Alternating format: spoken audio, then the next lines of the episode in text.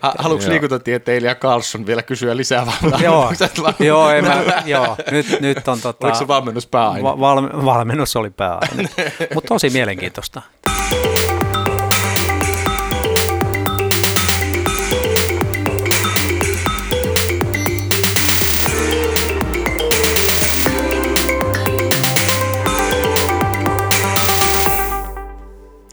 Moi kaikki, tervetuloa taas Miekkailupodcastin pariin.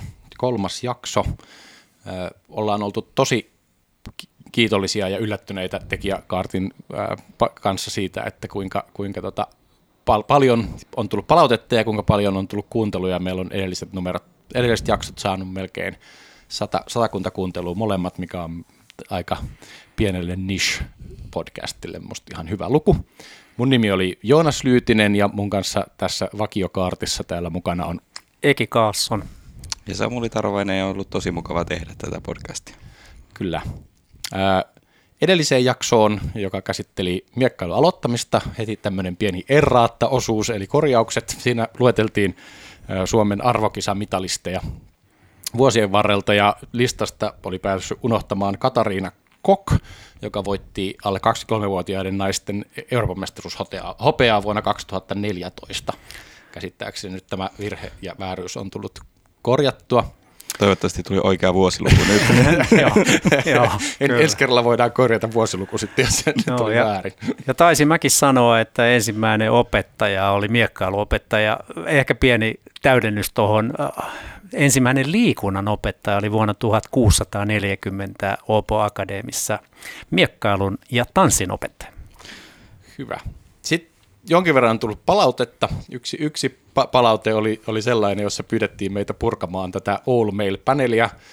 Valitettavasti t- tällä kertaa ei tässä onnistuta. Meillä on siis kolmannen jakson ää, aiheena huippu, kansainvälinen huippumiekkailu ja All Stars Helsinki-kilpailu, ja meillä on täällä vieraana Suomen ainoa ammattilaismiekkailija Niko Vuorinen. Moi Niko. No, moikka, hauska olla täällä tänään.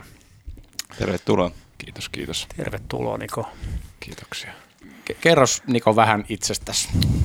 No mä oon tämmönen tota, 28-vuotias helsinkiläis nuori, joka käsittääkseni vielä. Ja tota, tosiaan ammattilaisena ollut miekkailussa semmoinen viisi vuotta ja, ja maailmankuppia kierrän ihan tä- täyspäiväisesti tällä hetkellä siellä maailman rankingissa pyöriskelen 50 paikkeilla, jos en nyt aivan väärin muista.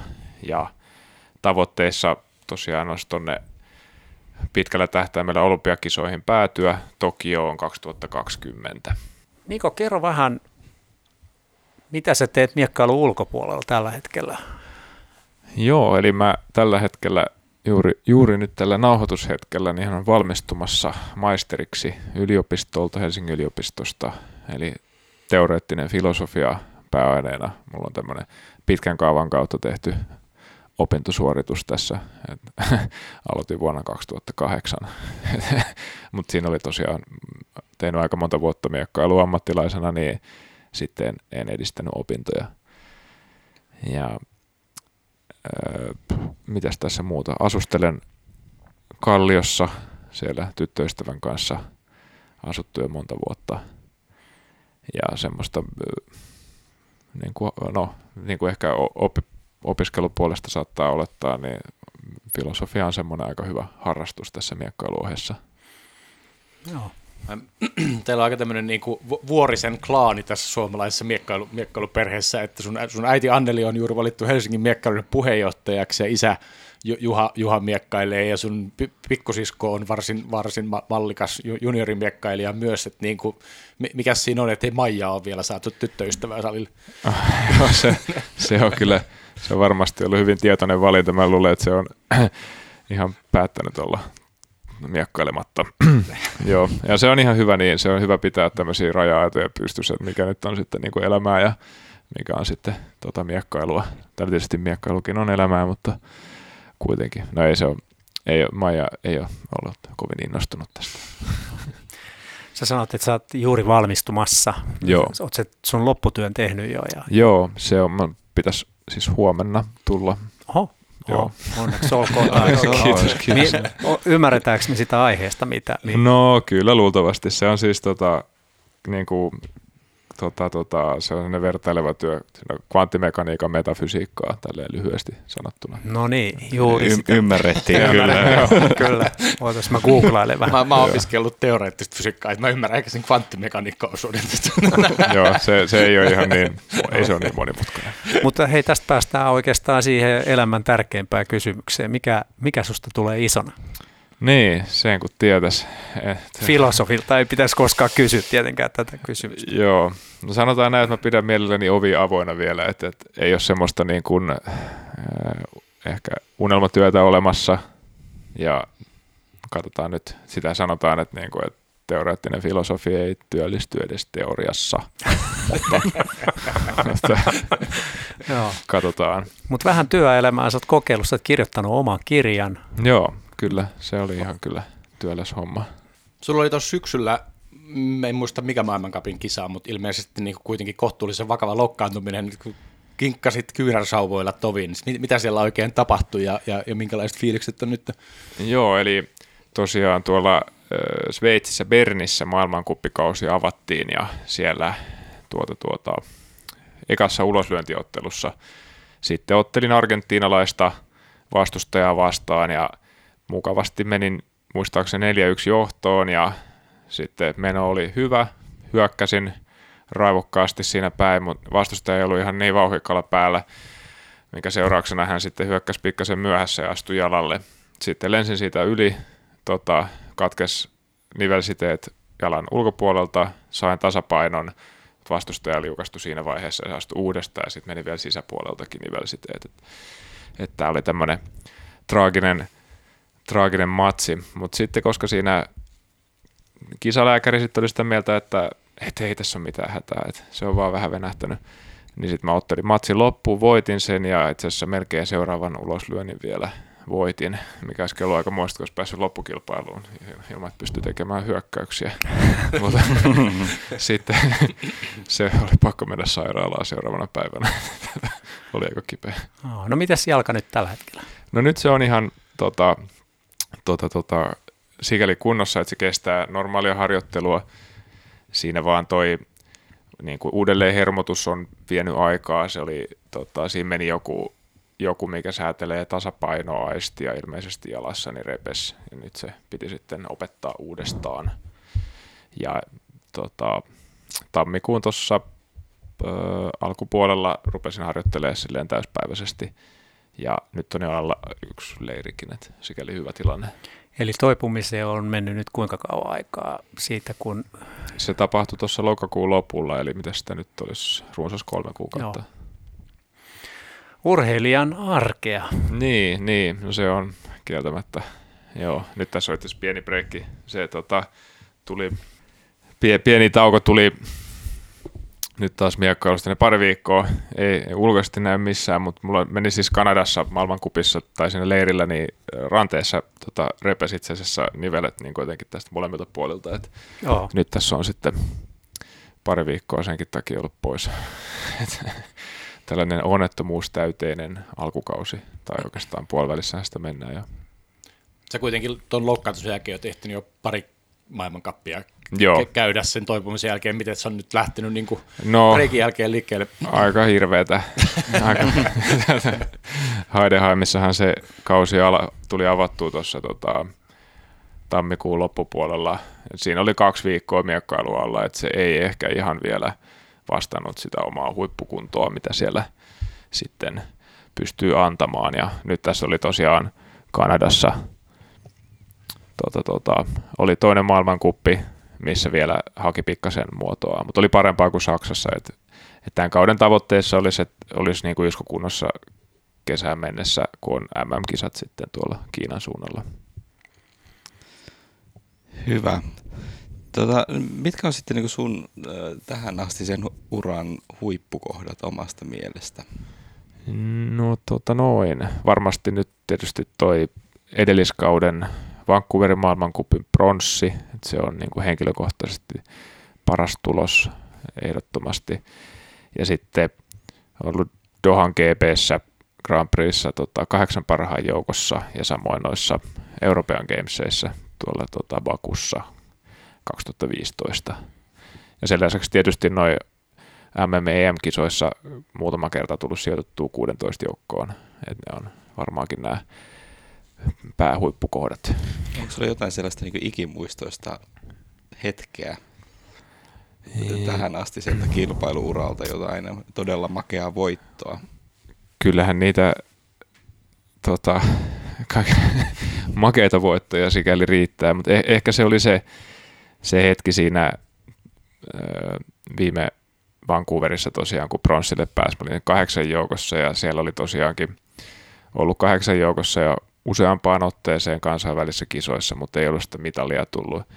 Siinä mulla oli sitten Jerent Ranskasta vastassa, ihan kova kaveri, pätevä tyyppi ja mulla oli jo 14-10 muistaakseni johtoasema, kun sitten rupesi vuotamaan ja sitten päättyi 15-14, mutta mm. se oli se fiilis siinä viikan piston kohdalla oli aika hyvä, että sitten oli silleen, että no niin, tämä oli tässä.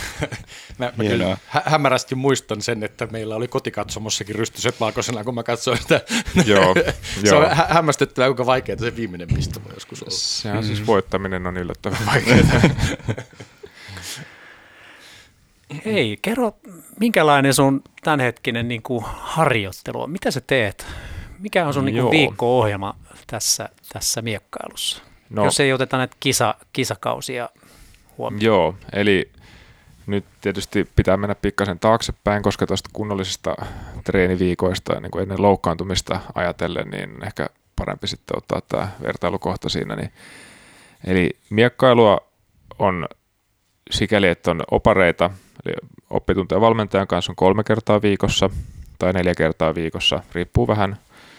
Eli yleensä sitten tiistai iltaisin ja sitten seuraavina päivinä aamuisin, sitten keskiviikko, torstai, perjantai. Sitten sen lisäksi on ihan niin kuin otteluharjoittelua, tota, on sitten semmoinen kolmesta neljän kertaa viikossa, eli meillä on tota, sparrinkia keskiviikkoisin käydään kisiksellä sparrinkia vetämässä ja sitten on tota, tietysti Helsingin miekkailijoiden näitä omia, omia harjoituksia. Sitten tähän päälle tulee sitten tota, noi kuntoharjoittelut, niitä on sitten pari-kolme kertaa viikossa. Mä oon tehnyt painonnoston kautta. Se on aika hyvä silleen, erityisesti keskivartalon pidon kannalta ja sanoisin, että siitä on miekkailuun etua. Minkälaisesta voimaharjoittelua siis käytännössä on? Joo, tämä on ihan siis tota, pääosin tota, tota, niin kuin olympiapainon nosto, eli siinä on työntöä ja tempausta, on ne pääliikkeet, mikä tietysti ohessa tulee sitten kyykyt ja kaikki muut, mitä sitten tehdään siinä ohessa, mutta tämä on niin kuin rakentuu ikään kuin sen ympärille. Miten sä teet sen jalkatyötä paljon? Joo, kyllähän se joka harjoituksiin kuuluu tota, niin kuin olennaisena osana. Mitä määriä minuuteissa, jos on perustreeniä? Mitähän sitä sanoisi? Har- normaaliharjoituksissa se on ehkä siinä 20 minuutin paikkeilla. Joo. Vähän, vähän vaihtelee. Joskus voi olla lyhyempi, joskus pidempi. Minkälaista? Minkä, onko se niin kuin askellusta, syöksyjä, flessejä? Ne on, yleensä ne on vedettyjä harjoituksia, että se, niissä on usein on joku teema. Toki on sitä niin kuin perusaskelusta, missä vaan seurataan sitten johtajaa, mutta sitten on myös juttuja, mihin keskitytään, pyöritetään niin kuin eri tahteja siinä, että, että esimerkiksi nyt vaikka jos halutaan keskittyä siihen, että käsi toimii jalasta irrallisena tai sitten toisinpäin, hmm. niin tämmöisiä, niin kuin, miten sitä sanoisi, nyansseja, mitä sitten voidaan niin kuin lähteä rakentamaan Joo. tähän jalkatyön kautta. No entäs, entäs tota, teet sä niin kuin jotain spesiaali tilannetta varten ihan vaan spesiaali jalkatyötä, että joku suunnanvaihdos tai joku, joku vaikka askelflessi tai joku tämmöinen, joka on sulle niin kuin ole, oleellinen ja tarpeellinen liike? Joo, no mitähän sitä tota, Salais, salaisuuksia niin. ei tarvitse kertoa. Joo, mutta... eipä, ne, eipä ne salaisuuksia sille, että onhan niitä äh, mitähän se nyt ilmaisisi, se aika, aika monipuolisesti on hyvä valmentaja, niin se, tota, siinä tulee läpikäydyksi monenlaista. Että et semmoista, niin kuin, että mikä olisi se ihan semmoinen joku oma erityisharjoitus, niin sellaista nyt ei ehkä varsinaisesti ole. Joo. Mä, mä ymmärsin, että sä oot kans leireillyt aika paljon ulkomailla. Sä oot ollut ainakin Unkarissa ja Virossa ja Yhdysvalloissa Joo. ja Ranskassakin oot joskus käynyt treenaamassa. Niin onko tämä niinku, tässä niinku kansainvälisessä miekkailuskenessä ihan normaalia vai, vai millä, millä sä olet saanut hurmattua ulko, ulkomaalaiset valmentajat siihen, että päästään sut niiden, niiden treeneihin mukaan? M- mulla on varmaan kauniit kasvot. Mutta tota, no ei siis tietysti se nyt auttaa, että osaa ensinnäkin puhua englantia ja osaa puhua sitä kohteliaasti, sillä yleensä ihmiset on ystävällisiä, jos on itse ystävällinen. Ja sitten tietysti se, että et, et on pystynyt, se on itse asiassa yllättävän ratkaisevassa roolissa, että on pystynyt voittamaan niin kuin riittävän korkeatasoisia vastustajia, jotta sitten siinä, kestä nyt ääneen sanotakaan, niin sitten ikään kuin tienaa semmoista niin kuin lupaa osallistua sinne harjoituksiin. Et, et se, se on ollut semmoista, ainahan siinä vähän tietysti voi sitten mennä aitojen ohi silleen, että jos nyt sattuu istumaan samassa paikassa vaikka oluella, niin se voi edesauttaa tätä miekkailusuoritusten ohessa. Eli harjoittelee kovaa tai käy oluella. niin, no siis sanotaan näin, että jos olisi pelkää oluella juom käymistä, niin sillä ei ehkä vielä pääsisi kovin pitkälle. Että se niin kuin miekkailullinen suoriutuminen on se, että myös se isäntämaa sitten kokee saavansa siitä sellaista hyötyä. Joo. Oletko huomannut jotain niin kuin kulttuurieroja harjoittelut tavoissa eroja, siis tavallaan mm. kun sä oot nähnyt aika monen eri maan niin kulttuuriin, niin mi, mi, minkälaisia ajatuksia sieltä? Niin kuin no siinä on tietysti, jos nyt Euroopan sisällä katsotaan, niin mitä enemmän mennään itään, niin sitä vähemmän siellä nauretaan ja puhutaan. ja, oho, oho. Semmoista, se, se on niin kuin silleen, en mä nyt tiedä, en, en sano, että olisi niin kuitenkin niin kuin ikäviä tyyppejä tai mitään, mutta siis että se niin kuin keskittyminen harjoittelu on ehkä sitten erityyppistä siinä ja sitten Enemmän työtä. Niin, kuuluu siihen, että nyt sitten istutaan siinä penkillä, sitten ei mitään höpistä ja sitten mennään heti miekkailemaan, niin sitten ei tule tilaisuuttakaan puhua. Et sanotaan, että Ranskassa esimerkiksi on pikkasen erilaista, tai Jenkeissä varsinkin. Tai itse joo, kanssa pakko sanoa mielenkiintoinen toi, siis Japani, Tokiossa oli siellä kerran tota, harjoitusleirillä, niin se oli hauska. Siellä ne aamut aina aloitettiin tota, silleen, että vedettiin niin kuin kaikki miekkailijat meni riviin ja sitten kumareltiin jollekin paikallisille kihoille, mitkä sitten tuli siellä käymään. en tiedä, keitä he oli, mutta ihan hauskaltahan se tuntui. Hei Joonas, tähän pitäisi ottaa HFM. Älä, älä luovu siitä puheenjohtajuudesta. no, Olisi se hienoa, että Niko Vuorinen aina kumartaisi HFM-puheenjohtajaa ennen kuin aloittaa harjoitukset. Joo. Se olisi kyllä. Joo. Hei, mä pikkasen palaa vielä tuossa, kun mä oon kiinnostunut aina siitä, että miten ihmiset harjoittelee eri lajeissa. Ja, ja tämä, niin kuin me käytiin tuota jalkatyötä vähän läpi ja käytiin vähän läpi, että miten kansainvälisesti eri tyypit harjoittelee ja näin edespäin. Tiedätkö sä semmoista niin kuin tylsää, monotonista, vaikka seinään pistelyä paljon?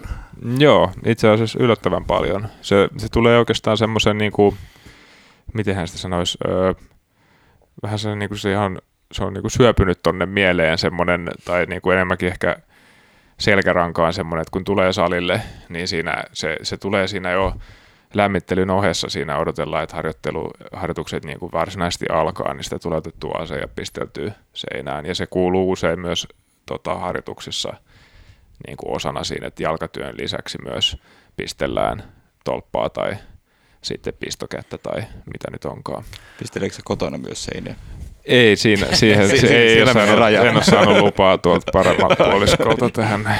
Ja mä itse asiassa just muutin niin tota uuteen, uuteen asuntoon, johon mittasin, niin saisin niin tota täyspitkän niin tota miekkailualueen, mutta ei ole myöskään herunut kotona. Se aika, aika yllättävä juttu. Jotenkin tuosta harjoittelusta täytyy kertoa sellainen anekdootti, että, että tota, ää, espanjalainen sellisti, tämä tulee siis musiikin puolelta, mutta espanjalainen sellisti Pablo Casals, joka on ehkä oli jo omana aikanaan niin kuin maailman johtava sellisti, niin se oli jo 90-vuotias, siis edelleen treenasi kaksi tuntia päivässä. Hmm. Ja sitten joku, joku toimittaja joskus halusi haastatella herra Casalsia ja kysyi, että herra Casals, kuinka te nyt vieläkin treenaatte kaksi, kaksi tuntia päivässä. Ja sitten Casals oli vähän aikaa hiljaa ja hymähti, että olen havaitsevinani jonkinlaista kehitystä. Hienoa. no. No vielä vähän, vähän noista harjoitteluita. Katsot sä videoita, vastustajien videoita?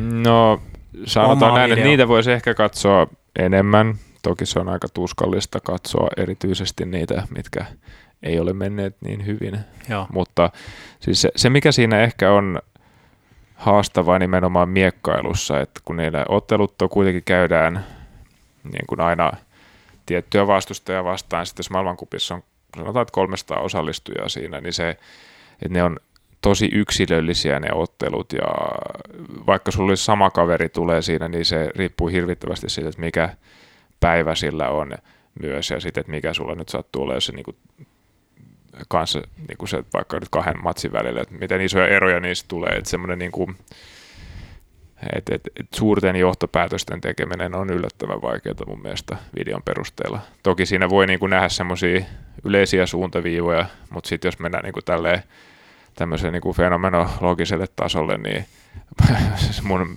tosi vaikea ikään kuin soveltaa sitten tota, sitä, mikä näkyy videolla, niin siihen niin kuin fiilikseen, mikä tulee sitten vastaavassa, vastaavasti sitten ottelussa vaikka kyseisen vastustajan kanssa. Entäs, entäs toisinpäin, siis si- siinä vaiheessa, kun alkoi alko niin ensimmäisiä merkittäviä päänahkoja tulla, tulla niin kuin kansainvälistä kisoista, niin huomasitko, että sinua olisi ruvennut skouttaamaan enemmän? Onko siellä jotain ra- Ranskan maajoukkojen kavereita ollut katsomassa sun matseja? Tai, tai niin kuin, Joo, no mä video pyörii. Uh, niin, no en, en ole kyllä ainakaan katsellut, että siellä kukaan nyt olisi kameran kanssa heilunut hirveästi, mutta kyllähän se on selvää, että siinä niin kuin asennoituminen on muuttunut vastustajilla aika paljon siinä, että, että siinä ei, ei tule silleen, sieltä on ikään kuin karissut pois multa se semmoinen tota, että, että toinen vaan kävelee siihen alueelle ja on silleen, että niin kuin valmistautumattomuus siitä, että mä en enää saa esimerkiksi kiskottua mitään 8-0 johtoasemia kovin helposti. Joskus niitä tuli paljon enemmän, kun kaverit lähti vähän silleen soitelleen sotaa. Kyllä, Takkiakin aivan.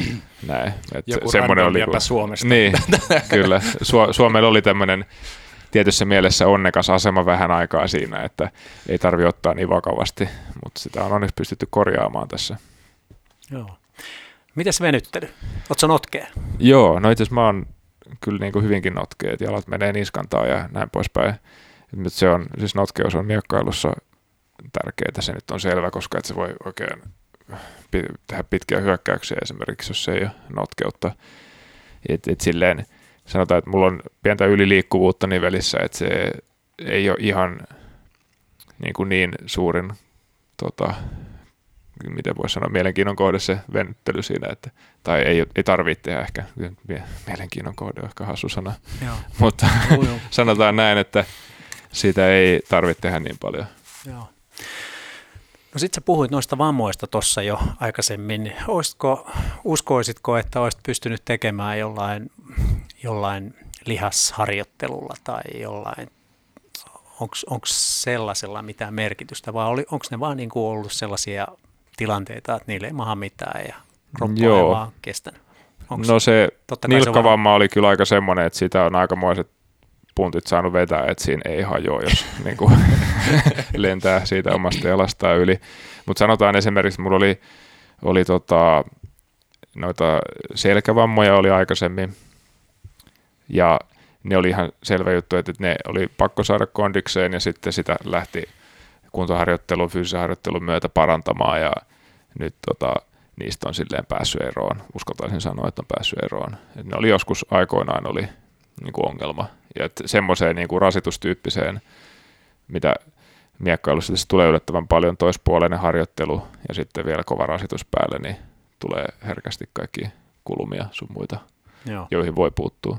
Ja ihan vielä, paljon menee tunteja viikossa, siis perustun, perusharjoitteluviikolla, jos Mm. jätetään taas ne maailmankappikisat pois. Kyllä Se on siinä 20 niin kuin paikkeilla. Riippuu, että miten, sä, että miten lasketaan sit esimerkiksi niin kuin lihashuollot sun Siis muut. kaikki, Sit se, kaikki sit se menee yli liik- 20, Joo. siellä jossain 20-25 sitä Joo. luokkaa. Onko se kasvanut vuosien varrella? Onhan se kasvanut. Se on, tota, jos miettii niin kuin graafina, niin se on jossain siellä, öö, missä myös kahdeksan tuntia oli, muistan junnuvaiheen alussa. Et siitä se Joo. on niin kuin triplaantunut. Joo. niin kuin tähän mennessä. Ja aika nopeasti se rupesi kasvamaan silloin Joo. aikuisia päin siirryttäessä. Joo. Mitä sä luulet maailmalla porukka treenaa, saa opareita ja niin edespäin? Oletko se jutellut kavereiden kanssa? Mm, joo, siis se on, mä väittäisin, että aika monessa paikassa se pyörii samoissa lukemä, lukumäärissä, jos niin kuin puhutaan tunneista. Et kun me tiedän, että jo toi Park Sang-jung, korealainen toi Rion voittaja, hmm. niin, niin se ilmeisesti harjoittelee 21 kertaa viikossa. Mutta et se, että mitä se nyt sitten lopulta on se harjoittelu ja että miten paljon se on, niin sitä mä en tiedä. Joo. Toki hän asuu valmennuskeskuksessa ja on ihan... Kyllä. Ja on olympia voittaja. Niin, sekin sille jotain. Tietysti voi olla näillä harjoitusmäärillä jotain yhteyttä sen kanssa, mutta... Joo. Joo, mua, mua oikeastaan niin kuin kiinnostaa vielä se, että et, et säkin oot aika pitkään tätä tehnyt ja kiertänyt ja, ja, ja niin kuin tulostakin on tullut, että tavallaan mistä löytyy vielä motivaatio ja mitä, mitä niin kuin sun tavoitteet on mm. jatkoon? Joo, no miekkailu on siitä kiva laji, että se tosiaan, siinähän on loputtomasti, jos ajatellaan tälleen niin kehittymistä, niin siinä on loputtomasti portaita, mitä voi ottaa.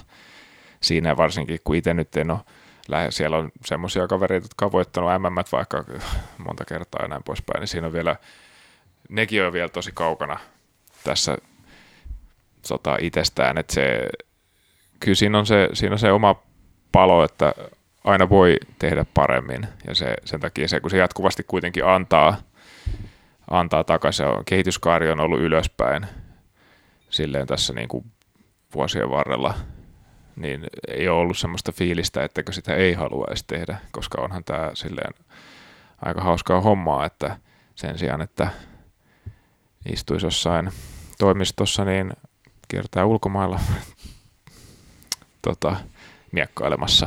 No, siinä on semmoiset omahohtonsa. Onko jotain niin kuin, asetat sä itsellesi tavoitteita, niin kuin, tulostavoitteita tai onko ne jotain niin kuin, enemmän abstrakteja tavoitteita kehittymiseen liittyen? M- miten, niin kuin? Joo, kyllä ne, ne on tulostavoitteita silleen, että se kehittyminen, se on aika tullut selväksi, että, että tässä kun harjoittelee itseänsä parempien kanssa, niin kehittyy, niin se tulostavoite on sikäli sidottu siihen, että parantaa harjoitusolosuhteita, eli käytännössä lähtee ulkomaille ja sitten asettaa tavoitteeksi, että noi, tota, että miekkailutulokset nousee siellä, mä niin kuin kahdesta suunnasta, että se niin kuin pohjatulos nousee, sanotaan niin kuin ne kauden heikoimmat tulokset, että sitä päätä nostaa siellä, mutta samalla sitten, että joka kaudella pääsisi yhden kierroksen pidemmälle maailmankupissa tai vastaavassa. Se ei nyt joka kausi tietenkään toteudu välttämättä, mutta aika pitkälti sillä linjalla on tässä niin kuin menty viimeiset kuusi vuotta. Ja. Ei, ei mitään, niin kuin, se on tyhmä laittaa joku, että nyt minun on ehdottomasti oltava tässä kisassa tällä ja tällä siellä, vaan että se on, miekkailu on niin aalahtelevaista, että semmoinen niin kuin vähittäinen nousu siinä tuloksissa on aika hyvä tapa mun mielestä. Oletko laskenut tai miettinyt, että mitä vaatii, että, että ovet toki on, tai lentolippu toki on tulee. Että niin. Lähellähän se on jo ollut, eikö se ollut Lontooseen, se oli kahden piston päässä se, Joo. se olympiapaikka. Ja... Joo, no sikälihän se on hirvittävän vaikea sanoa, että kun, kun on tosiaan siis Suomella, tai Suomesta käsin käytännössä on kaksi tapaa päästä, eli joko suoraan rankingista tai sitten sen karsintakisan kautta tämä rankingi elelee aika paljon, koska se taas sitten perustuu täysin sitten joukkueen maailman kupin karsintaa ja siihen tota, on aika vaikea vaikuttaa täältä niin kuin yksilökisan kautta tai yksilö, yksilönä kilpailemisen kautta. Eli se on aika villikortti ja sitten se karsintakisasta tietysti on aika tämä karo tämä karsinta, että vaan yksi pääsee, niin se, siellä on monta meniä. Se on, se on vaikeaa. kyllä, kyllä. Et, et mitä se sitten vaatii, niin no sanotaan näin, että jos on top 10 maailmassa, niin erittäin todennäköisesti pääsee. Mm. Mutta sekään ei itse asiassa vielä tapaa, takaa välttämättä sitä, jos nyt sattuu menemään no. juuri näin. Se on, se on kyllä julmaa. Mä just silloin Rion karsintoja katsoi, että kun niin kuin, oliko Floretissa miesten maailman ranking nelonen ei päässyt henkilökohtaiseen kilpailuun. Se ei tosiaan ollut niin kuin Fien säännöstä, vaan se oli Yhdysvaltain omista säännöistä, mutta Trade Racing Boden tippu silloin, jo, se pääsi joukkueeseen, mutta ei henkilökohtaiseen. Joo, mun mielestä naisten kalvassa, niin tota, kukahan se oli, Italiasta taisi olla, niin olisiko se ollut kuudes tai seitsemäs, Joo. niin ei päässyt mm. mukaan, koska siellä sattuu olemaan yksi italialainen listalla korkeammalla ja mm. heillä ei joukkuetta mm. sitten ollut. Jos mietit sun va- tota, tavoitteita, niin mitkä on ne vahvuudet, jolle sä rakennat? Tota, tota. Mikä se on? Varmaan pitkä askel syöksy. Ja vasenkätisyys. Niin. Ilkeät vasenkätiset. niin. No, mä sanon semmoinen niin kuin aika pitkäjänteisyys siinä harjoittelussa, niin kuin silleen, että pystyy tekemään töitä useampia vuosia sen projektin eteen, niin se on ehkä se lopulta kantavin voima. Väittäisin, että meillä Suomesta löytyisi tosi monta hyvää miekkailijaa, jos laitettaisiin 20 tai ehkä 15-vuotiaasta mieluummin niin kuin tekemään pitkäjänteisesti silleen, että tavoitteena, että olisi 30 huipulla, niin, niin se, se on semmoinen, mikä todennäköisesti toisi tuloksia. Mm. Ja tietysti semmoinen ehkä oma, oma sit se niin kuin mentaliteetti siinä alueella, että, että, että ei, ei niin kuin vähäistä säikähdä siellä usein. Että, että sen takia pystyy ehkä haastamaan näitä kovempiakin kavereita. Ja toki se nyt on siis kaksi metriä pitkä, niin se on yksi apu. Mm, mm. Jos vielä otetaan vähän niin kuin yleisesti su- suomalaisen miekkailun tilaa ja meidän maajoukkueen, kalpan maajoukkueen tilaa tällä hetkellä, ja m- miten sä näet, missä tällä hetkellä näin niin joukkueena mennään? Mm, no joukkueena sanoisin, että nythän meillä on joukkue tauolla, ei olla tehty joukkueen maailmankuppia tässä nyt hirveästi. Et tietysti johtuen loukkaantumisesta, että mä olin loukkaantunut, Paavolaisen Jaakko oli tota, kanssa loukkaantuneena. Ja tässä Kassu, Roslanderin Kassukin oli loukkaantuneena tässä näin, niin meillä on tämmöinen Paralympic team. Mut, mut, mut, ja tässä on niin kuin ollut, ollut monenlaista. Mä sanoisin, että miesten kalvassa se joukkue ehkä hakee muotoaan. Mä sanoisin, että meillä on paljon niin kuin lupaavan oloisia nuoria kundeja siellä, jotka jos malttaa jatkaa, niin sitten voidaan rakentaa uudestaan se joukkue ja lähteä sitten sillä tekemään. Voi olla, että se on sitten siinä vaiheessa, että mä en edes miekkaile silloin, kuka tietää, mutta mut, ehkä nyt edetään semmoista tietynlaista murrosvaihetta siinä. Et me, siellä on iso, isohko sukupolvi nyt vaihtaa kohta senioreihin, jos ei nyt ihan tällä kaudella, mutta tulevalla. Ja mä toivon tietysti, että mahdollisimman moni jatkaa sieltä. Ja naisten puolella tietysti naisia kisailee vähemmän, mutta toisaalta esimerkiksi niin kuin Outi Jaakkola on tehnyt nyt tuolla nuorten sarjassa tosi hyvää, tota, tosi hyvää jälkeä. Ja silleen niin kuin meillä on tyyppejä, jotka haluaa selvästi panostaa ja niin kuin on sellaista taipumusta tähän miekkailullisuuteen, niin näkisin, että, että silleen tulevaisuus ei ole mitenkään niin kuin huono. Mm. Ei ehkä olla samanlainen mahtimaa kuin Ranska, ihan vain sen takia, että kun miekkailijoita on vähemmän täällä. Mutta siitä materiaalista, mitä on, niin mulla on ihan positiivinen fiilis. Minna Lehtola on tullut mukaan kuvioihin taas ja ottanut valmennuspäällikön roolin liitossa. Onko tämä näkynyt sun tai maajoukkueen toiminnassa millä lailla? Joo, mä tota, oli ihan tota, tota, positiivinen uutinen siinä. Se oli hauska. Kuitenkin Minna on menestynyt miekkailija itse ollut, joten tota, tuli semmoista niin kuin, miten sitä sanoisi, realistista otetta siihen. Ja meillä nyt tota,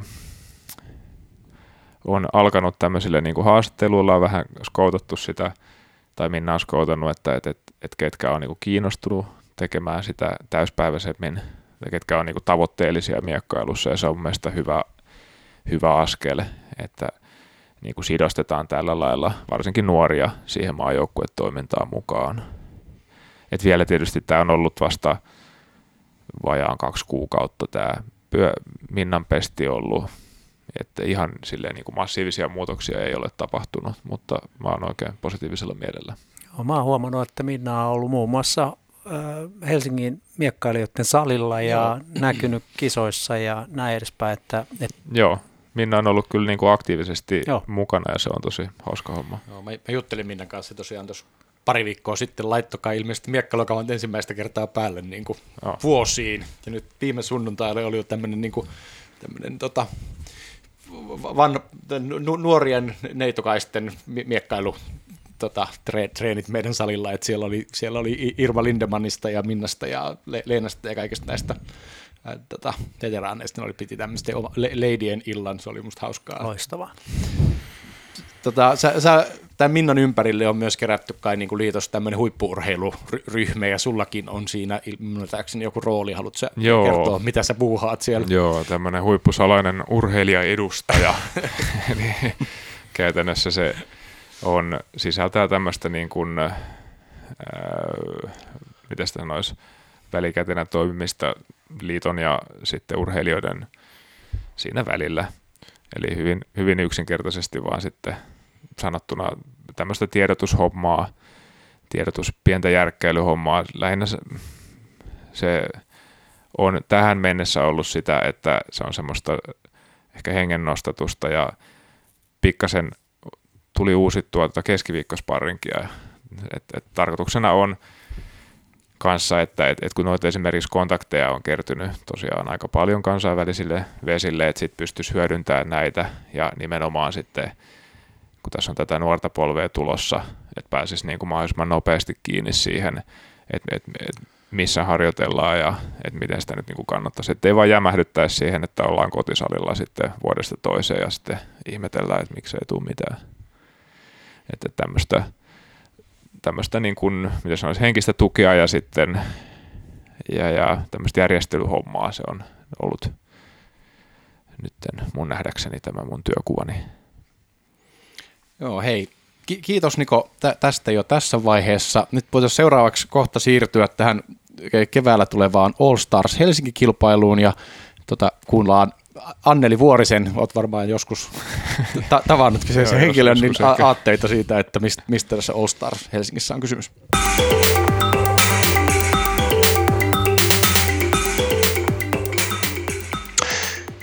Hei, tervetuloa Anneli tänne meille miekkailupodcastiin. Äh, ihan ennen kuin mennään varsinaisesti tähän All Stars Helsinki-kilpailuun, niin täytyy onnitella sinua tässä vajaa kuukausi sitten taisi olla, että valittiin Helsingin miekkailijoiden puheenjohtajaksi. Miltä se on nyt ensimmäiset viikot Suomen suurimman miekkailuseuran puheenjohtajana tuntunut? No kiitos ensimmäiseksi onnitteluista ja paljon on asioita, meillä on iso seura, meillä on paljon toimintaa ja meillä on paljon ihmisiä ja, ja tuota, mun mielestä tuntuu, tuntuu mukavalta sen takia, että tekijöitä on paljon ja, ja tota, me saadaan paljon aikaan. Että, että silleen tietysti välillä kauhistuttaa, että mihin ihmeeseen oikein on hypännyt mukaan, mutta kyllä mä uskon, että nämä asiat selviää asia asialta. Kyllä. Niin, tota, mutta oikeasti tosi kivaa on ollut tähän asti kyllä jotain asiasta itsekin tietävänä, niin voin sanoa, että, että hommaa tulee olemaan, mutta en kyllä epäile hetkeäkään, että etkö hienosti menestyisi tuossa tehtävässä. Tsemppiä. Kiitos vaan. Kiitos. Mulla on toisaalta hyvät taustajoukot siellä ja mä tiedän, että aina voi kääntyä, kääntyä tota, niin siellä useamman henkilön puoleen, kuten sinunkin, niin tota, siinä mielessä niin on aika helppo lähteä viemään. Et, tota, Yhdessä siinä, tätä tehdään. Kyllä, ehdottomasti. Hei, mennään sitten itse asiaan. Eli, eli ihan lyhyesti, mikä tämä All Stars Helsinki-kilpailu oikein on? No All Stars Helsinki-kilpailu on tota, kansainvälinen kutsukilpailu ja siihen, se mikä siinä on hienoa on se, että siihen kilpailussa on mukana korkean tason miekkailijoita, todella huippumiekkailijoita, olympiamitalisteja, arvokisan mitalisteja ja äh, Tämä on äh, ihan tämmöinen kohtuullisen uusi formaatti, eli tämä on vasta nyt sitten kolmas kerta, kun tätä järjestetään. Aikaisemmin se on ollut Atenassa 2016 ja Roomassa se oli vuonna. Eli sanotaan silleen, että tämä on jotain sellaista, mitä meillä täällä Suomessa ei koskaan aikaisemmin ole ollut ja sen takia kuulosti tosi hyvältä vaihtoehdolta kokeilla tätä myöskin täällä meille tänne Suomeen. Kuulostaa tosi hienosti. Miten, miten tämmöinen sai niin kuin alkunsa tämmöinen pe- perinne? On se kai jo perinne, jos se on kolmatta kertaa? no kyllä se voi sanoa, että se on tietysti se on perinne jo heti sen jälkeen, kun alkaa olla toinen kerta, niin kyllä, olla. Tota niin, no meillä on tietysti se, että me saatiin kutsu tuon Helsingin miekkailijoiden Nikon Niko Vuorisen kautta, että jos me oltaisiin kiinnostuneita järjestämään tällaista tasatapahtumaa ja se, miksi me se kutsu saatiin, niin oli tietysti se, että Niko oli siellä Roomassa yksi näistä miekkailijoista ja ilmeisesti aina sitten näihin miekkailijoihin otetaan yhteyttä. Niin. Eli tässä tilanteessa niin oli niin, että tässä oli kolme maata, jotka oli, niin kuin, joita, joille tarjottiin tätä vaihtoehtoa ja, ja ää, sitten me viime, viime kesänä, kesäkuussa, ihan loppukeväästä tehtiin sitten se meidän oma ehdotus, mitä se voisi olla, Joo. minkälainen kisaformaatti me voitaisiin tarjota täällä ja minkälaisella, miten se rahoitettaisiin ja, ja tuota, ja minkälainen järjestelyorganisaatio siinä on. Ja sitten esitettiin sitä nyt sitten tietysti ensimmäiseksi Helsingin miekkailijoiden hallitukselle, koska Helsingin miekkailijathan tässä on järjestäjänä ja, ja hallitus lähti innolla mukaan. Se oli mun tosi hienoa ja, ja tuota, sitten esitettiin sitä sinne kisajärjestäjälle ja he tekivät sitten päätöksen ja sanoivat, että Suomi on valittu. Okei, siis Eli, kuka, kuka tämä on tämä taho, joka tämän päätöksen teki? Siis mikä se, kuka se kisajärjä, järjä, onko se joku organisaatio vai yksittäinen henkilö tai kuka täällä on, on niin kuin takana? Yksittäinen, yksittäinen henkilö siellä on takana. Okay. Eli siellä on tänään kreikkalainen Konstantin Aggelis, joka sitä on järjestänyt. Se on hänen suuri ideansa, että tehdään tämän tyyppistä kilpailua, joka sitten niin kuin laajentaa sitä tietoisuutta miekkailusta myös muille kuin pelkästään miekkailijoille. Eli se on se tausta. Okei, okay, mahtavaa. Hyvä. No siis tässä tulikin jo lyhyesti, että, että, tota, että Helsingin miekkailijat vastaa näin niin kuin organisaationa tästä Suomen järjestelystä ja sä, sä olet tässä ollut niin kuin pääorganisaattori. Milloin ja missä nämä kisat nyt sitten vielä olikaan vertauksen vuoksi? ne on nyt sitten jo ihan kohta, eli ne on huhtikuun seitsemäs päivä ja, ja ne järjestetään tuolla Glow Art Hotellissa eli tuolla Lönnruudin kadulla on lähellä tuolla Kampin alu, Kampissa Helsingissä. Joo. Ja tuota, siellä meillä on tosi hieno tila, meillä on se Sali, jossa me nyt sit voidaan järjestää nämä tilaisuudet ja se on mun mielestä mukavaa, että meillä on niin kuin kisansa arvoiset tilat myöskin, missä tämä tapahtuu, tämä kilpailu. Näin just. mikä tämä kisajärjestelmä nyt sitten sit on? Tässä oli ilmeisesti niin joku henkilökohtainen, mutta sitten myös joku tämmöinen joukkue, joukkuekisa pohjoinen vastaan etelä, vai miten se meni? Joo, eli se kansainvälinen äh, kilpailuosuus on näin, että se on, siellä on yksilökisa ensin ja sitten siellä ihan normaalisti otetaan alkuerät ja sitten niistä kahdeksan parasta jatkaa kuppiotteluihin ja sitten ihan finaaleihin asti.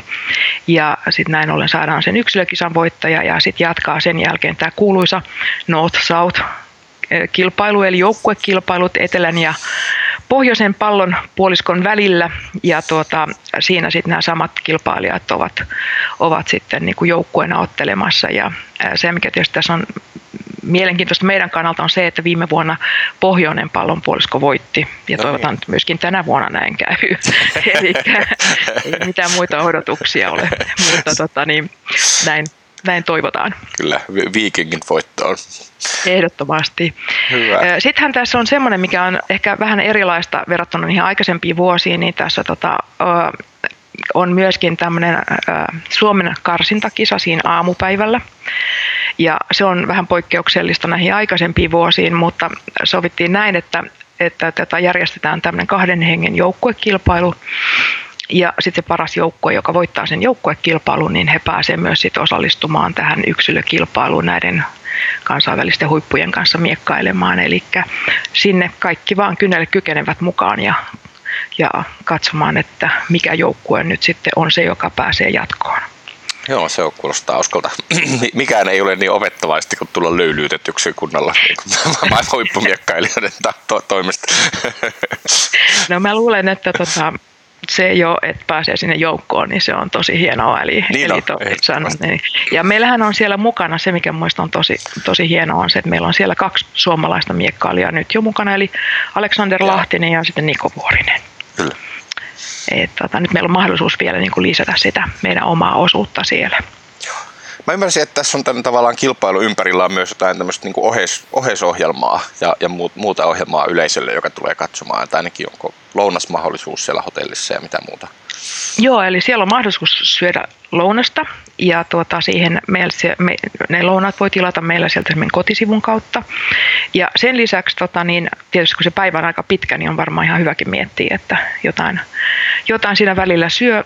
Mutta sitten se mikä on, niin on se, että illalla on sitten mahdollista lähteä syömään näiden miekkailuhuippujen kanssa. Eli tämä on aika ainutlaatuinen tilaisuus, että tervetuloa mukaan illalliselle ja sinnekin paikan voi varata sieltä kotisivun kautta. Okei, mahtavaa. Niin se oli, oliko se allstarshelsinki.wordpress.com se kotisivun osoite? Joo, Joo. oli. Just näin. Oli. Sieltä, sieltä on linkit kaikkiin siis, oli noin niin perus liput on 15 euroa ja sitten lounas on jotain 18 euroa. Sä, joo, ja illallinen on 40 euroa. Joo. Eli ne löytyy, eli sieltä kotisivujen kautta pääsee kaikkiin niihin, ne on itse asiassa HFM Holvi, Holvin kautta ostettavissa. Yes, mahtavaa. No ihan nyt lopuksi vielä, että, että mikä on oikeastaan ollut niin kuin haastavin? Tässä on varmaan ollut aikamoista luonta liikkuvaa osaa, kun tämmöistä isoa kisaa järjestää ja, ja ympäri maailmaa tulee miekkailijoita. Että mikä, mikä tässä niin kuin organisaation ja organisoijan kannalta on ollut kaikista niin kuin toisaalta palkitsevinta, mutta toisaalta haastavinta? No ehkä ehkä haastavinta on se, että saa niin kuin ihmiset tietoiseksi tästä asiasta ja että ne innostuu lähteä, lähteä mukaan järjestää tällaista. Ja, ja tämä on kuitenkin silleen, että tässä on tosi paljon osasia, osasia jotka pitää saada niin kuin toimimaan moneen suuntaan. Et me ollaan monessa onnistuttu. Muistan sen, kun meille sanottiin, että me saadaan järjestää, niin kuinka iloisia me oltiin siitä. Ja seuraava ahdistus tuli siitä, että mistä ihmeestä me löydetään tila. Mutta se on, se on järjestetty ja, ja tuota, meillä on monia muita asioita järjestynyt tässä matkan varrella. Eli tässähän on ihan oikeasti iso joukko ihmisiä mukana ja moni tekee, tekee tämän asian eteen niin kuin asioita, jonka, jonka myötä tämä on mahdollista. Että se on mun mielestä tosi kivaa, että se on niin kuin porukkaa mukana yli, yli ää, seurarajojen ja, ja tämä on niin kuin meidän yhteinen Kyllä. tapahtuma, että saada, saada sitten tota, niin kuin miekkailua tunnetuksi. On. Niin tavallaan, että vaikka nyt tässä pääorganisaattorina tai, tai organisaationa tässä taustalla on Helsingin miekkailijat, niin mä jotenkin itse näkisin, että, että on kuitenkin niin kuin koko suomalaiselle miekkailulle nyt aika hyvä mahdollisuus, että meillä on niin kuin ihan maailmanluokan miekkailijoita ja ehkä mahdollista saada sellaista näkyvyyttä lajille yleisesti niin kuin Suomessa, jota, jota niin kuin harvoin saadaan, että, että varmaan ihan ehdottomasti juttu, jota kannattaa tässä kaikkien tehdä yhdessä on joo, ja mä toivon todella, että kaikki lähtee mukaan tähän, ja, ja tota, koska se on ihan totta, että tämä on niin kuin, sanotaan, meillä on harvoin tämmöistä mahdollisuutta, että me saadaan näin hyviä miekkailijoita. Ja, ja se, että se on jo ihan nautinto sinänsä, kun katselee heitä miekkailemassa, mutta se, että tehdään niin tietoiseksi meillä täällä Suomessa ihmisi, ihmisille, ihmisiä tästä miekkailusta, niin se on tosi tärkeää. Mutta sitten toisaalta myös niin kannattaa muistaa se, että nämä ihmiset on oikeasti niin huipputason miekkailijoita omissa maissaan. Ja, ja mä oon ajatellut silleen, että jos me tämä homma pyöritetään hienosti, niin he vie myös sitä sanaa sit se, että millä tavalla meillä täällä asiat toimii ja miten me, minkälaisia me ollaan, niin aina sitten taas sit toisinpäin mukanaansa. Hei, kiitos Anneli. Nyt vielä kaikki kuulijat, jotka eivät ole käyneet hankkimassa pääsylippuja ja lounaslippuja ja illallislippuja ja osa ilmoittautuneet vielä karsinakilpailuun, niin kaikki tämän voi tehdä tosiaan sieltä allstarshelsinki.wordpress.com sivustolta. Menkää ihmeessä äkkiä ennen kuin, ennen kuin tota, kisa on loppuun myyty. Kiitos Anneli sulle, että et, et saatiin sun aikaa tämän verran. Me tässä jatketaan vielä kilpailusta keskustelemista semmoisen Niko Vuorinen nimisen miekkailijan kanssa. Olet varmaan joskus hänet tavannut. Joissain tilanteissa kyllä, joo. kyllä. All right. Hei, kiitos ja, ja moi. Kiitokset oikein paljon. Hei hei.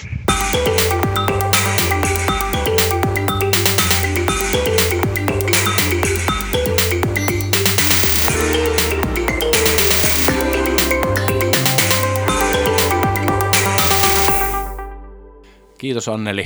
Eli Mä oon ymmärtänyt, Niko, että sä olit siis edellisissä vastaavissa kilpailuissa Roomassa. Ke- kerros, Joo. mi- minkälaisia fiiliksiä siellä oli? No se oli oikein hauska fiilis, että siinä on semmoinen vähän omalainen tunnelmansa silloin, kun siinä on tämmöinen tai niinku kutsukilpailu, ensimmäinen kutsukilpailu, missä mä oon ollut, ja se, oli, kun se, oli, se on niinku pieni kokoinen verrattuna maailmankuppiin, missä on 300 osallistujaa, mutta sitten toki taso oli sitten maailmankuppifinaalin tasoinen, niin siinä on, se tunnelma on hyvin erilainen, se on paljon henkilökohtaisempi, ja toki se Rooma ei ollut paikkana yhtään pahempi olla. oli just pääsiäisenä, niin pääsit käväseen Vatikaanissa vähän messuja kuuntelee ja näin poispäin. No mutta nyt ollaan Helsingissä sitten tänä vuonna. Ja tota, keitä kaikki on tulossa? Meillä on, sanon, että tota, ihan kaikki ei ole vielä vahvistanut, mutta kovimpina niminä nyt on tietysti mainittava toi Andras Redli, joka on olympiamitalisti Riosta, Euroopan mestari. Sitten on Jiri Beran Tsekeistä, hän on tota, moninkertainen maailmankupin voittaja. Sitten on tota, Pavel Pitra, joka on myös Tsekeistä. Hän on kanssa tuo, tuo tota, moninkertainen maailmankuppimitalisti. Molemmilla on myös EMHP-joukkueesta. Sitten on Sten Prinitz, myös EMHP-mitalisti, maailmankuppimitalisti. Ja Italiasta Eduardo Munzone, GP-mitalisti. Ja tota, sitten meikäläinen on myös MC-mitalisti. Mä oon siellä pakan pohjimmaisena. Vielä meillä on tota, kaikki paikkoja ei ole vielä täytetty, mutta alkaa olemaan rosteri kasassa. Mahdollisia kovia nimiä vielä tulossa, jotka julkaistaan myöhemmin. Kyllä, nimenomaan. Mitäs, minkälainen tyyppi on Andras Redli? Sä oot kuitenkin sitä vastaan otellut ilmeisesti useamman otteen. Otta... Joo, joo, on päässyt monta kertaa ottamaan pataan häneltä. se on, se on tota, sanotaanko ehkä tyylillisesti niin kuin poikkeavampia verrattuna tosi moneen muuhun. Se on semmoinen, että se, se on aika pystyasennossa etenevä kaveri ja silleen se ei ole niin kuin, se ei esimerkiksi, jos nyt verrataan vaikka tähän Park Sang-Jungin olympiavoittajana, hyvinkin niin kuin, silleen rauhallinen siinä alueella, ei sahaa aluetta. Se on niin kuin, sanotaan, että se on tosi fiksu alueella, sillä on tosi tarkka pisto ja se myös tietää tosi hyvin, mitä se tekee ja se niin kuin silloin semmoinen henkinen yliote tulee, että se saa sen tosi helposti semmoinen niin kuin mindmaster. Onko se semmoinen u- unkarilainen jalkatempokaveri? Mä en oikein tiedä, mitä tempoa se käyttää, mutta sen kun tietäisi. Joo, ihan oma tyyli kyllä. Joo. Jotain yhteistä teillä näyttää olevan, eli kaveri on ollut vuotta aikaisemmin lokakuussa niin polven takia tota, leikkauksessa ja ollut neljä kuukautta pois palannut kehiin. Eli hänelläkin on samanlaisia kokemuksia kuin joo, sinulla tuosta. Kyllä, joo, näin mä muistelinkin, että joo. nyt oli olympialaisten jälkeen siinä. Ja kaveri taisi olla oikea kätinen, eikö vaan? Joo, Joo. kyllä. Sitten on, Tsekki ei ole tälleen niin perinteisesti pidetty niin su- suurena mie- miekkailumaana, mutta itse asiassa ne on aika kovia, kovia sekä Beran No joo. että, että tuota, Pitra. Mi- Minkälaista tämä J- Jiri Beran on? Sillä on ainakin komea kuontalo. No sanotaan näin, että se ei ole ehkä enää ihan tämän kuvan mukainen. Hän, hän, on, hän on siitä jo ikääntynyt jonkun verran, että ei ole enää 20V. Mutta ne on, tse, silleen on hauska, tota, noi tsekkien kanssa miekkailla tietysti on tullut paljon käytyä Prahassa leireillä, se on tuttu, tuttuja tyylejä. Ne on semmoisia kunnon voimamiekkailijoita. Ne, on, niin kuin tulee, jos lähtee tulee päin, ne kyllä todella tulee päin, että ne ei silleen niin kuin peräänny, että se on aikamoista mäiskintää siinä. Kerran ihan siis hyvässä hengessä perä löi multa tajun kankaalle kisoissa. Olin 15 minuuttia pihalla sen takia, että mä flessasin päin hänen väistöään ja sit tota, ot- otin lukua siinä aikana ja sitten jatkettiin, mutta mut tosi mukavia tyyppejä. Mut ja ne on siis, ne otti EMissä tosiaan muistaakseni hopeamitalin nyt tuossa joukkueella ja ne voitti Vancouverin maailmankupin. Lisäksi todella on, on, on henkilökohtaisia mitaleja varsin paljon. Ne on, on, on kovia tekijöitä. Onko sillä niin kuin, tiedätkö, sen tsekkiläinen valmennus, onko se ihan niin kuin kotoperäistä vai onko niillä Joo, niin ihan, ihan, ihan kotoperäistä siinä. Mun käsittääkseni kaikki valmentajat on ihan tsekkiläisiä. Et, et Berania valmentaa ainakin hänen niin kuin isänsä, joka on myös nimeltään Jiri Beran tälleen sekannusta välttämiseksi. Senioreita sielläkin. Kyllä, no. joo. Ja ei mun muistaakseni ole tota, niin kuin ulkomaisia valmentajia. Joo. Sitä Pitra on ilmeisesti vähän nuorempi. Joo, se on meikäläistä, onko vuoden vanhempi vissiin, 29. Ja, ja se on tyylillisesti kanssa semmoinen aika tota, vauhdikas ja räyhäkäs siinä alueella, sille, ei, ei niin kuin henkisesti räyhäkäs, mutta tota, että tosi, niin kuin, ne on tosi kohteliaita itse asiassa kummatkin nämä tsekit siinä alueellakin, mutta mut sellaista, että saa kyllä niin kuin, niin kuin valmistautua kunnon painiin siinä, jos lähtee matsiin. Fyysistä miekkailua. Joo, on fyysistä, erittäin fyysistä.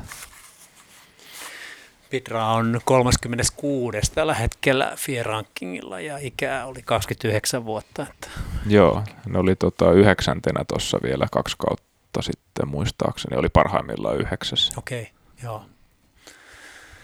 Ei ole olympia vuosi vielä. Niin, sitä kannattaa nostaa tälleen hitaasti. Mm-hmm. No hei, tota, kun on tulossa niin kuin paljon huippumiekkailijoita Helsinkiin ja, ja kuitenkin maailmankupit ja Grand Prix vie, vie ihmisten huippumiekkailijoiden aikaa, niin mi, miten, miksi nämä ihmiset tulee Helsinkiin? Mm, mä luulen, että siinä on useampi syy. Siinä on tietysti se, että niin kun osa, osa tänne tulevista oli mukana siellä Roomassa vuosi sitten ja se oli hauskaa, se, niin kuin uskoisin kaikkien mielestä. Sitten Helsingillä on semmoista tiettyä eksotiikka-arvoa, mikä ei aina avaudu ehkä tälleen, jos itse asuu Helsingissä, mutta ulkomaalaisen silmään se saattaa olla hyvinkin kiinnostava paikka. Itse asiassa kukaan heistä ei vissiin melkeinpä ole käynyt Helsingissä aikaisemmin. Steen on käynyt. No Steen on ehkä käynyt, joo, joo. Se, on, se kor, korjataan. Sitten tällainen, tällainen välituristikysymys, että mihin sä veisit niin, tota, nämä sun miekkailukollegat? No se on kyllä itse asiassa hyvä kysymys, että tämä on vielä työn alla. Täytyy ehkä kysellä heidän mielipiteitä. Että mikä... Kisahallille. Niin, Joo, siksi- joo. kyllä. Joo, sinne Historian havinaa. Joo, ja tietysti myös se, että, että onhan se, se on niin kuin hauska kisa siitä, että, että kun siinä on, se on kova tasoinen ja sitten pääsee ottaa hyvää matsia ja siinä on sitä omaa fiilistä. Niin kuin munkin mielestä se oli hauska, hauska käydä. Toki se ajan, ajankohta ei ole itse asiassa sikäli hyvä, että se, meillä on maailmankupista taukoa huhtikuu. Siellä ei ole yhtään kisaa itse asiassa melkein kahteen kuukauteen. Tämä on, tää on heti tässä pääsiäisen jälkeen, niin siinä ei vielä mitään niin kuin suurempia harjoitusleirejäkään ole tullut, joten se on niin kuin ajallisesti myös mahdollista. Ja monet ehkä haluaa sen niin kuin taas sitten semmoisena pienenä välikisana sen sijaan, että kävisi jonkun, jonkun treenikisan jossain, niin sitten tulee Helsinkiin käymään sen. Okei, hei, nyt sitten nyt olemme tässä niinku prediction business. Ku- Kuka voittaa? Tehdään tämmöinen rundi. Samuli saa aloittaa. Kuka, kuka sun mielestä voittaa ja perustelu? No, no mun pitää kyllä sanoa, että mä niin aika vähän seuraan kalpamiekkailua. Niin, tota, niin, mä oon kyllä niin tietenkin Nikon puolella tässä. No kyllä, kyllä mäkin tietenkin toivon ja uskon, että Niko homma hoitaa kotiin, mutta pitää ihan kaikkien tilastojen puolesta sanoa, että kyllä se Red- Redi on vahvoilla täällä ja, ja on kuitenkin Fien rankingissa tällä hetkellä yhdeksäs. Ja sitten ihan sellainen juttu, että se on oikea kätinen. Tämmöisten miekkailun vasenkätisten maailmassa niin pitää olla aina oikeakätistä, jotka laittaa ojennukseen noita vasenkätisiä.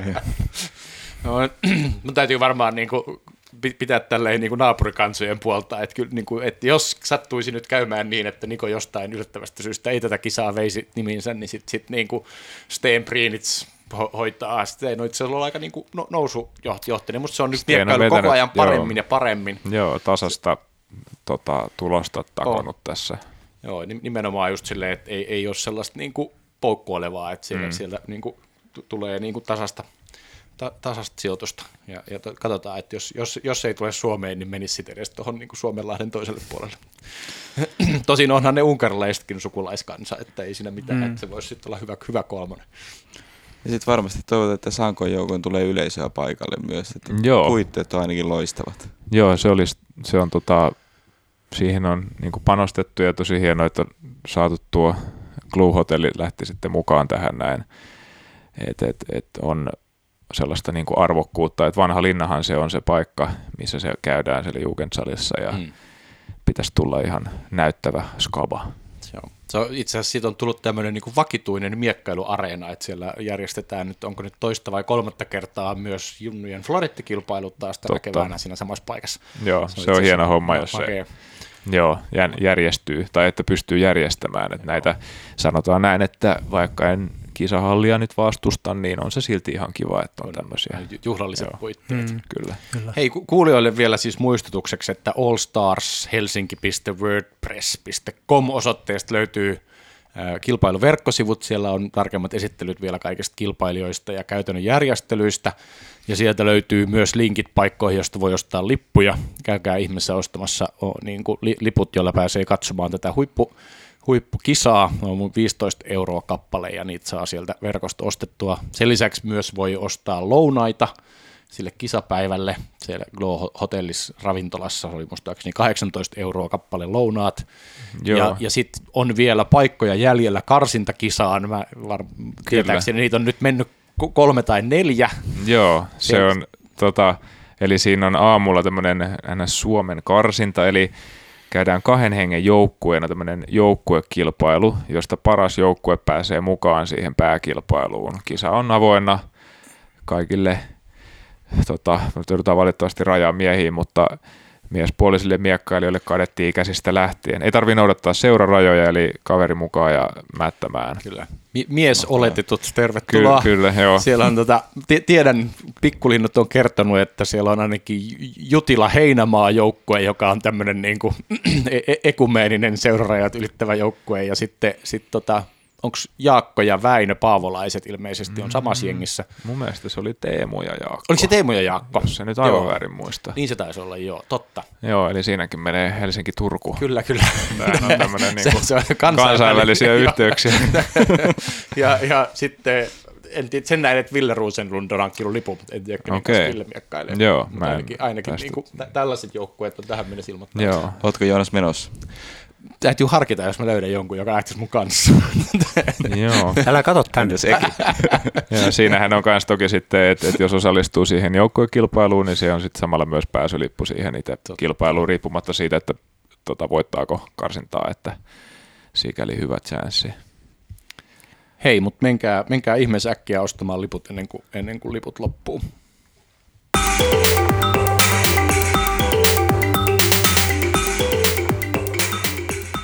Tuttuun tapaan tä- tässäkin kuussa valitaan kuukauden miekkailija ja raati on tällä kertaa päätynyt saisiko rumpujen pärinää vähän.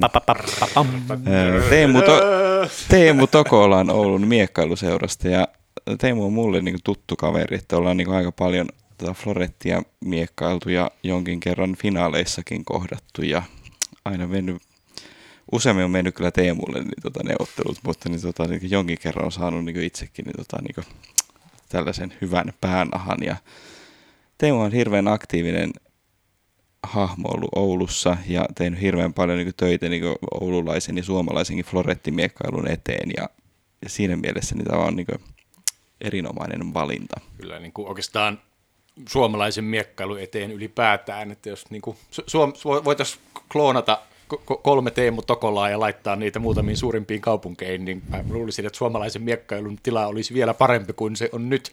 että et Teemu ja, ja varsinkin alkuvuosina sen Broidi Paulus, niin ne pisti pystyyn Ouluun miekkailuseuran, joka siis 15 vuodessa on kasvanut kuitenkin niin yhdeksi Suomen merkittävimmäksi suurimmaksi miekkailuseuraksi, mikä on aika niin kuin vaikuttava saavutus. Toki siellä on tietenkin muitakin aktiivisia ihmisiä ja muitakin ollut mukana, mutta Teemun, Teemun rooli siinä on kyllä varmasti ollut, ollut yksi merkittävimmistä. Ja sen lisäksi vielä, niin se, se on myös ärsyttävän hyvä miekkailija. Et mä joskus, Kyllä. joskus miettinyt, että et, et jos järjestettäisiin tämmöinen niin miekkailutriatlon Suomen mestaruus, jossa jos oteltaisiin kaikki kolme asetta ja askettaisiin tulokset yhteen, niin mä luulisin, että Teemu Tokola olisi aika, aika niin kuin yksi niin kuin ennakkosuosikeista, että se, se on niin kuin selkeästi yksi Suomen parhaista florettisteista ja, ja varsin kelvollinen kalpamiekkailija, ja mä oon nähnyt sen pari kertaa miekkailevan säilää, ja sekään ei ole huonoa. Muistaakseni itse asiassa se oli, oli Suomen kupin finaaleissa säilässä tässä tota, viime keväänä, viime vuonna. Et osaa kaikki kolmea asetta niin kuin ärsyttävän hyvin.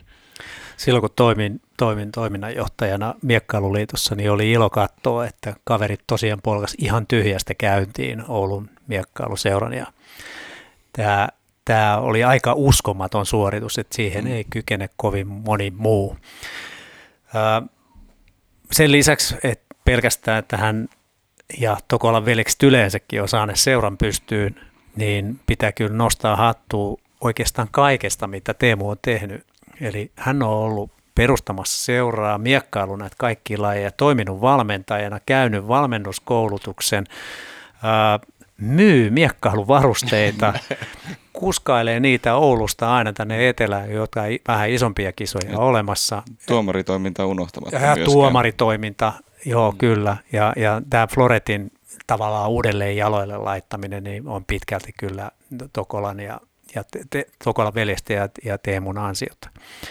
Ja mun, mun mielestä vielä niin kuin sitä sitoutumista kuvaa myös se, että hän ei ole pelkästään tehnyt siellä Oulussa hommia, vaan ollut liiton hallituksessa jäsenenä, tällä hetkellä koulutustyöryhmän jäsenenä ja itse asiassa seuraavaksi niin on, on tekemässä luottamustehtäviä 29.3., jolloin Tero Hakkaraisen kanssa he vetää tämmöisen toisen tason kalvan valmentajakoulutuksen. Ja kaverihan on miellyttävän mukava mies. Kyllä. Vielä. Joo, mäkin olin siis joskus joitain vuosia sitten Piispalassa oli tämmöinen liiton valmennusleiri, jossa oli siis Mika Romaan vetämässä Säilää ja Teemu Florettia ja, ja tota, kukahan siellä itse asiassa olikaan vetämässä kalpaa. Anssi Alanne oli vetämässä kalpaa ja se kyllä niin kuin, minäkin ymmärsin Floretista paljon enemmän sen jälkeen, vaikka olin sitä vähän miekkailu. Säilästä ymmärsin paljon enemmän, mutta sitä ennen ymmärtänyt yhtään mitään, että se oli silleen niin aika matala kynnys, mutta, mutta, mutta Teemu siis tavallaan se, se tietää miekkailusta ihan mielettömästi ää, ja, ja se osaa jotenkin niin kuin selittää, selvittää ja opettaa sitä myös niin kuin tosi ymmärrettävästi. Ja, ja todella niin kuin kaikin puolin mukava mies. Onnea tee mulle kuukauden miekkailija valinnasta. Ja, si- ja tämä kolmas jakso olikin sitten varmaan suurin piirtein tässä paketissa. Kiitos kaikille kuulijoille taas. Muistutan vielä, että, että meidät Miekkailupodcastin löytää siis iTunesista ja kaikista suurimmista podcast-palveluista. Se voi myös kuunnella SoundCloudista suoraan, jos, jos haluaa. Ja jos haluaa lähettää meille palautetta tai kysymyksiä tai, tai tota, jonkinlaista kritiikkiä, niin, niin sen voi laittaa Facebookissa. Sieltä löytyy Miekkailupodcast-sivut tai Twitteristä, jossa meillä on at miekkailupod niminen handle laittakaa viestiä siitä, että, että, että mitä haluaisitte kuulla ja mitä halu, haluaisitte, että käsitellään ja nähdään taas noin kuukauden kuluttua.